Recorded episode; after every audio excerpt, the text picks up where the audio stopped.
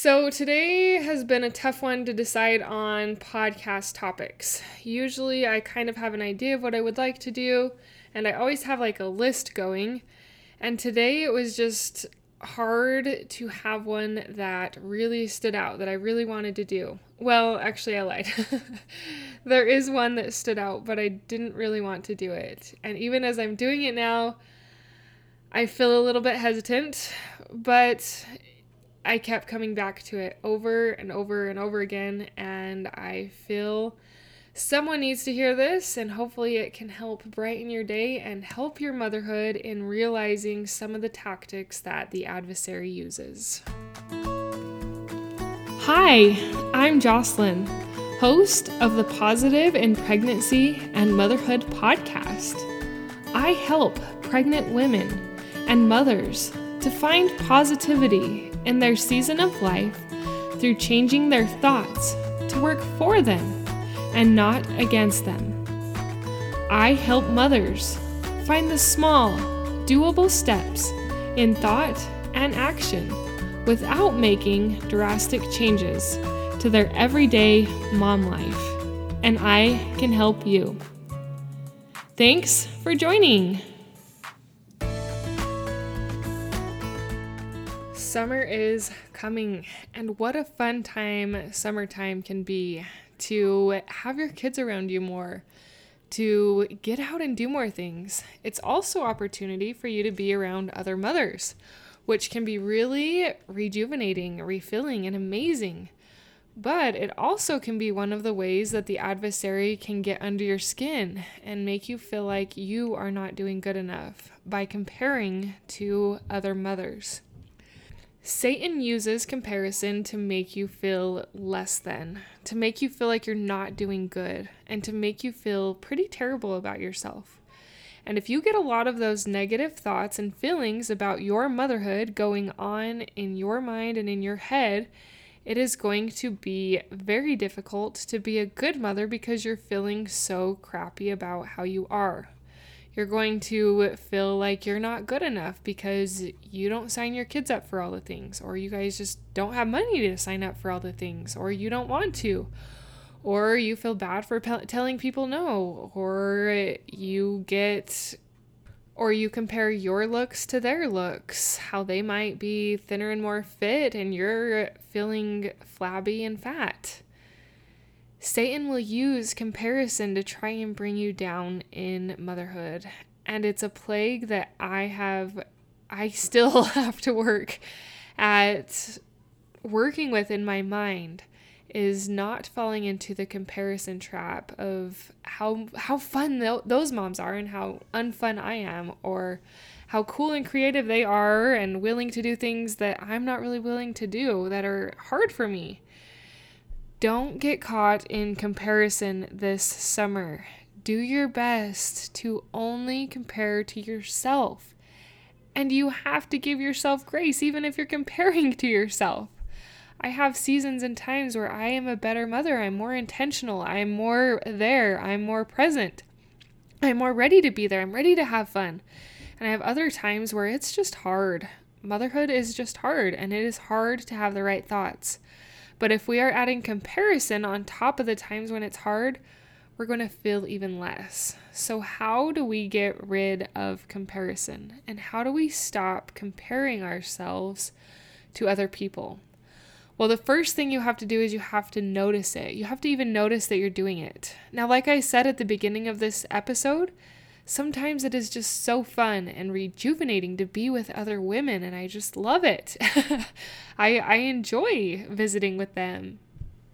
I enjoy learning from them and it really can fill my cup. But if I'm not careful, I can also fall into the trap of comparing myself to them. Maybe I'm comparing myself to feeling worse about myself or better about myself. And I know this is hard because I feel like as humans, this is just something we always do. But noticing it is the first step to realizing that you can shift it. So after you've noticed that maybe you're comparing, then is where you're able to start shifting it. And just notice and tell yourself, wow, that's interesting. I didn't know that I felt so comparative in this situation. I wonder why I feel this way. And try and backtrack it. Do you did you feel comparison this time meeting with women or do you feel comparison with this certain friend because of track it back and try and figure it out? Maybe it's because you're feeling bad about yourself because you haven't been eating very good. Maybe it's because you yelled at your kids or they were frustrating or annoying, but you can always probably trace it back to something that has triggered you, and then you will have a thought.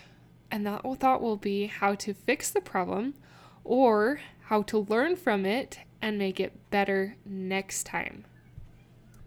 There is no losing in motherhood. You don't have days where you lose or you fail. You learn. It's win or learn. and let me tell you, I've had a lot of learning days in motherhood and a lot of learning days lately. There are few days and few moments, a few days and a few moments where it's like beautiful and it's like, yes, win, win, win. Things just fell into place. The kids were great. I was great. We were all great. But that doesn't always happen, especially as you get more and more children. It can be a little bit difficult to feel like you're having a lot of those win days. But don't look at them as lose days. They are not lose days, they're learning days. And you're learning together how to cope, how to be a family, and how to enjoy your life in the adventure that a family can be. A lot of that centers around mom's attitude and the attitude that she has in the home. I know it's not always easy to control our attitude, and we're not always going to be happy. And I think that's where we need to give ourselves grace. We can't always be that amazing mom because we're human. We're going to have those moments where we yell, where we're frustrated, where we're irritated, where we're annoyed, where we want to yank all of our hair out and just throw in the towel. But those days come with being a human. They are going to come with being a mother. And if you have those moments, uh, not if, when you have those moments and you're feeling like this is hard, I'm comparing a lot, I'm reacting a lot, I'm not proactive, I'm not intentional, I want you to just breathe. Even this works with comparison. Instead of thinking about the comparison, just take a few minutes to breathe.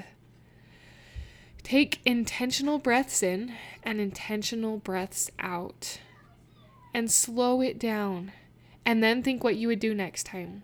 If you were comparing your body to someone else's body because you were swimming together and you were self conscious and frustrated that why didn't you lose weight over the winter?